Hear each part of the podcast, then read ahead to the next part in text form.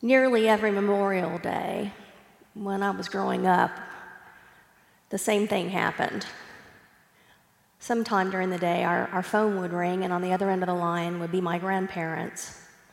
My dad usually answered the phone, and after they exchanged greetings, my grandparents would always ask the same question Did you remember Sonny today? Sonny was my grandfather's younger brother.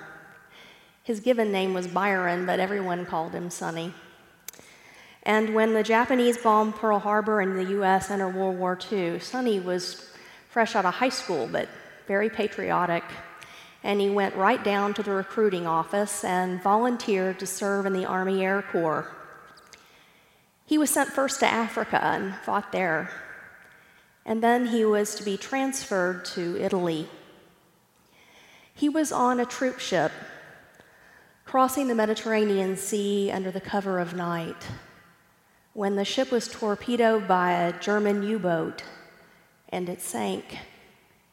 Now, our family knows that Sonny survived the initial blast because many, many years later, my great grandmother found a man who had been on the ship with Sonny, and he said that he had seen Sonny out in the water holding on to debris.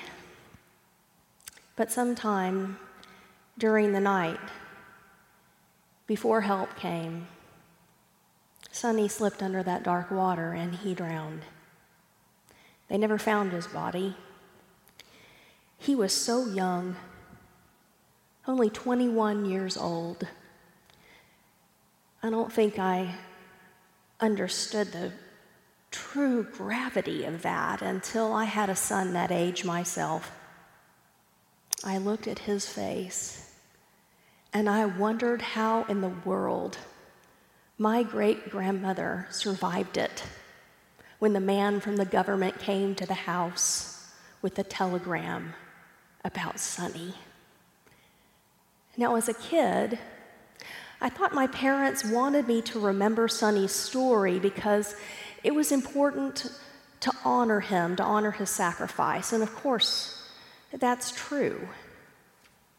But as I've grown older, I've come to understand that there is more to it that they wanted me to remember Sonny's story, still want me to remember Sonny's story, because in remembering Sonny's story, I remember my own. I remember that I come from a family with a tradition of service. I remember that I come from a family that understands the reality of sacrifice. I remember that I come from a family that treasures freedom and understands what it costs.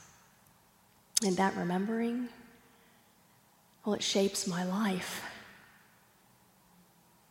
Have you ever wondered why Memorial Day is observed in May? Well, it's not because some particular battle or war ended in May. No, it's because May is a good time for spring flowers. And flowers can be used to decorate graves. Some of you may remember when Memorial Day was known as Decoration Day, and when the cemeteries would be full of people, some of them actually picnicking there, or laying a wreath, or planting a flower, or saying a prayer, or holding a short worship service. And on Monday, some people will still do things like that, but many will not. Now, for a lot of folks, Monday will just be a nice holiday, and they'll enjoy that. They'll sleep in late, hang out with their friends or family, maybe barbecue, go to a state park, go shopping. But there will be no moment of silence or prayer or worship, no talk of freedom or of sacrifice. And Friends, that's part of a larger trend.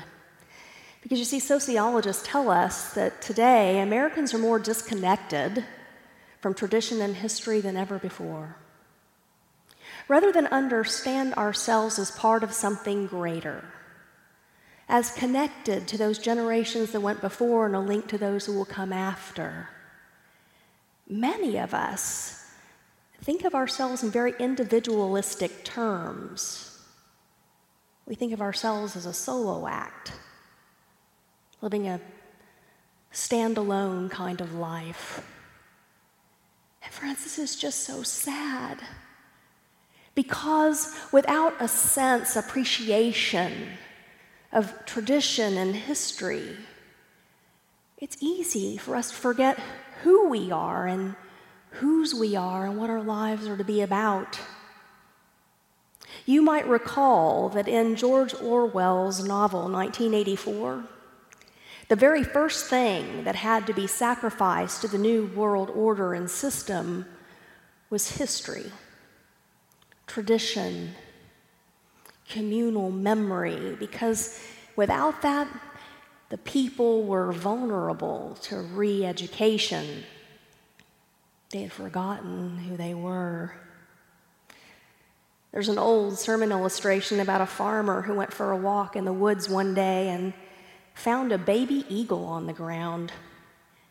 The farmer looked and looked for the mother eagle, but she was nowhere to be seen. He thought the baby would die if he left it there, so he scooped it up in his coat and carried it back to his farm where he put it in his chicken coop and cared for it the best he could. Well, fast forward a couple of years, and that eagle's full grown, and people are coming from miles around to see it, scratched around in the barnyard like a chicken. It has huge, beautiful, powerful wings, but it never tries to fly. And some people ask the farmer, How come the eagle never tries to fly away? It just stays here at the farm. And the farmer shrugs his shoulders and says, I don't know. Maybe surrounded by chickens, it's forgotten that it's an eagle. Friends, it's just so easy for us to forget who we are. And especially during this pandemic time, when so many of us are staying inside, there are a lot of us who are watching way too much TV and spending hours on the internet. And you do enough of that, and you will be bombarded by voices that want to tell you who they are, and they are not voices that are grounded in sacred memory. Now, for example, you'll, you'll hear voices that will tell you that you are a self made person, that you've bootstrapped yourself up and you don't know anything to anyone. Friends, what a bunch of hogwash. Every single one of us stands on the shoulders of the generations that have gone before. All of us owe a debt of gratitude for those who have gone before us and who have sacrificed so much so that we can have what we have and be who we are. Or you'll also hear voices that will tell you that uh, you are what you have. That money should be your highest value. You should worship at its altar. It can be your alternate God. Well, my goodness, friends, our military veterans did not give their lives for the love of money, but for the love of their fellow man. And then, of course, there are always the voices that will tell you that you should judge yourself and others by what you look like, how you appear, you know. They will urge you to adopt the most superficial, shallow view of yourself and your neighbor. So, what are we to do?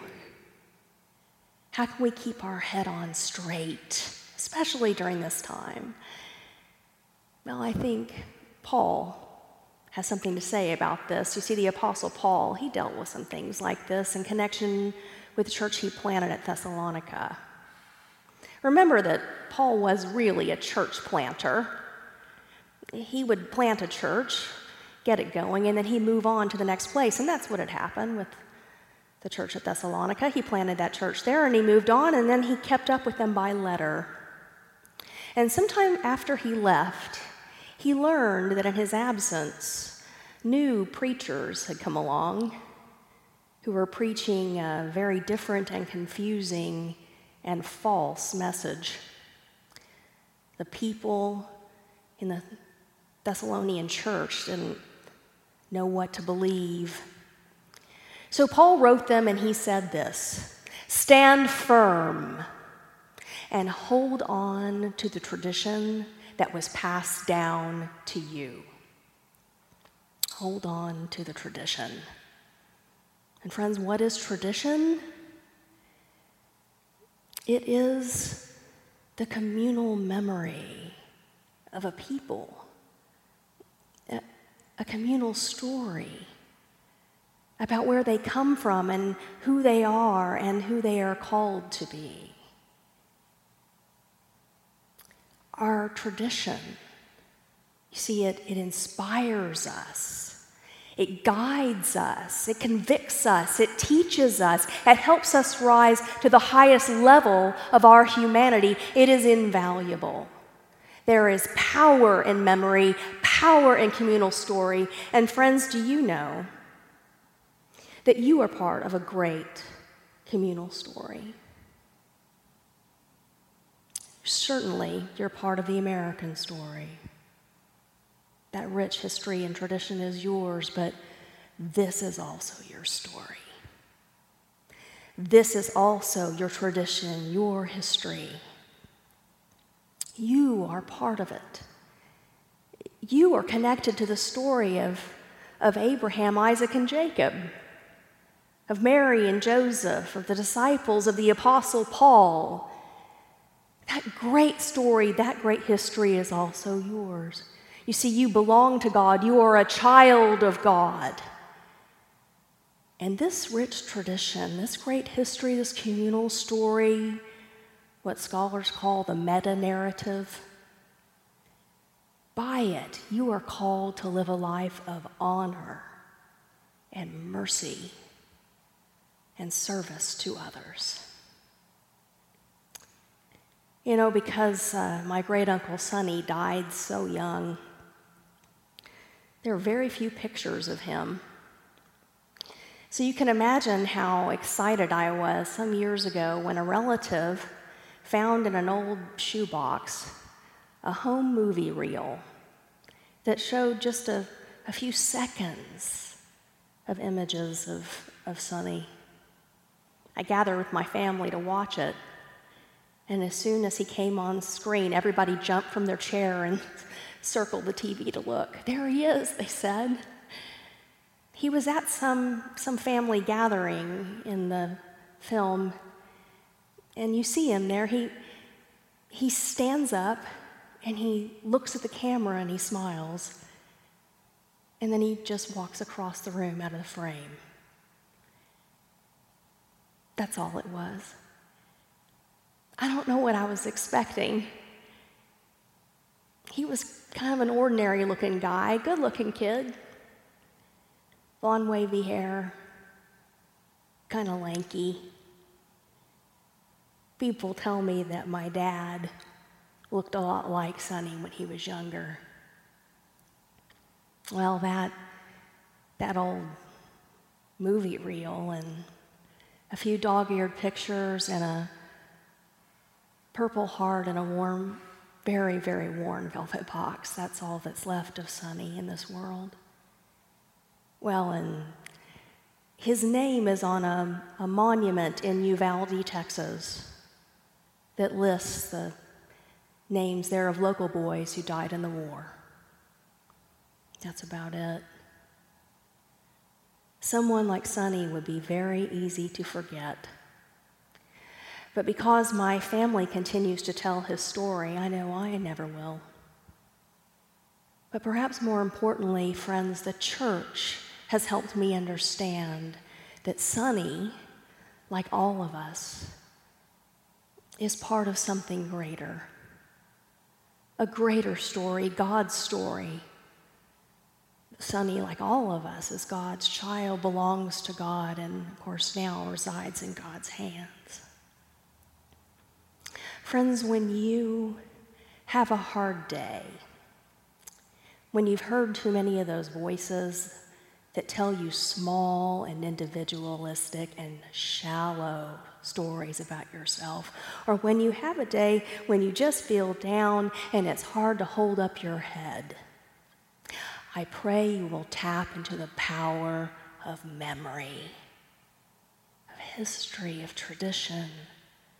Remember who you are and whose you are and what your life is about, that you are part of God's story, the meta narrative.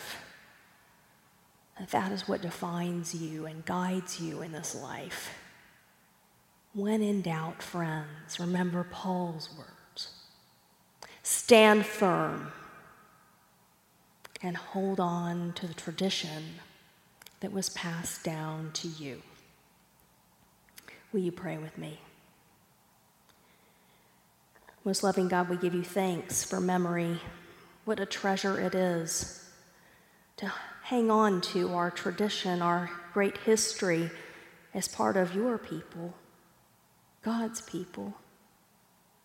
Lord, help us to lean into the power of memory whenever we are in doubt about who we are, so we may be those who honor you and your love by embodying it in this world.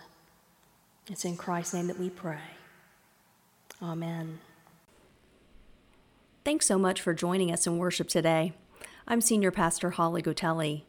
Alamo Heights United Methodist Church is a Christian community of love, hope, and belonging for all.